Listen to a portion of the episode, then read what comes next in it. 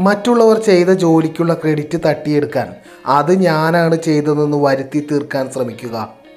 അപ്പോൾ ഇതെല്ലാം ചെയ്തത് നിങ്ങളാണെന്നൊരു തോന്നൽ മറ്റുള്ളവരുടെ മുന്നിൽ ഉണ്ടായി കിട്ടിയാൽ അത് നിങ്ങളെ കൂടുതൽ പവർഫുള്ളായി കാണിക്കും. എന്റെ പേഴ്സണൽ അഭിപ്രായത്തിൽ ഈ പരിപാടി തെറ്റാണ്.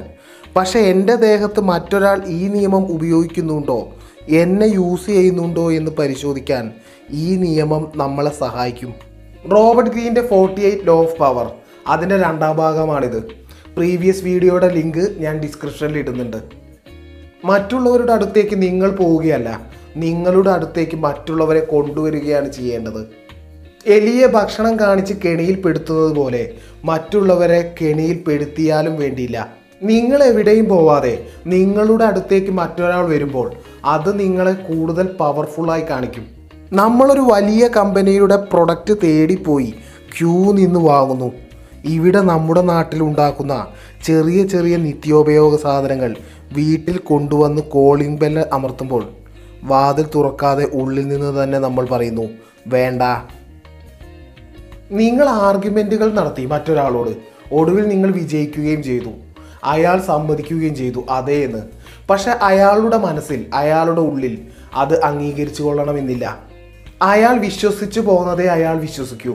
നിങ്ങളുടെ മുന്നിൽ ശരിയെന്നൊക്കെ പറഞ്ഞാലും ആ ഫിലോസഫി അയാൾ ഹൃദയപൂർവം സ്വീകരിക്കണമെങ്കിൽ നിങ്ങളത് പ്രവൃത്തിയിൽ അയാൾക്ക് കാണിച്ചു കൊടുക്കണം.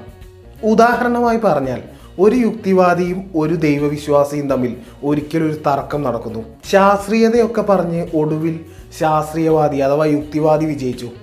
എന്നാൽ ദൈവവിശ്വാസി ഒരിക്കലും യുക്തിവാദി പറഞ്ഞ ആ ഫിലോസഫിയെ ഉൾക്കൊള്ളണമെന്നില്ല. അയാളുടെ ഉള്ളിൽ അയാൾ അപ്പോഴും ഒരു നല്ല ദൈവവിശ്വാസിയായിരിക്കും. എന്നാൽ പിന്നീടുള്ള ജീവിതത്തിൽ യുക്തിവാദി തുടർച്ചയായി ഏറ്റെടുത്ത കാര്യങ്ങളിൽ വിജയിക്കുന്നു. സാമ്പത്തികമായി ഉയരുന്നു. എപ്പോഴും സന്തോഷത്തോടെ ജീവിക്കുന്നു. ഇവിടെ സാധാരണക്കാരായ എന്നാൽ പണ്ടേ ചെറിയ സംശയത്തോടു കൂടി ദൈവവിശ്വാസിയായ ആ മനുഷ്യർ ഒന്ന് തിരിഞ്ഞു നോക്കും. ഇതിലൊന്നും കാര്യമില്ല എന്ന് ഒരു നിമിഷം ചിന്തിക്കും.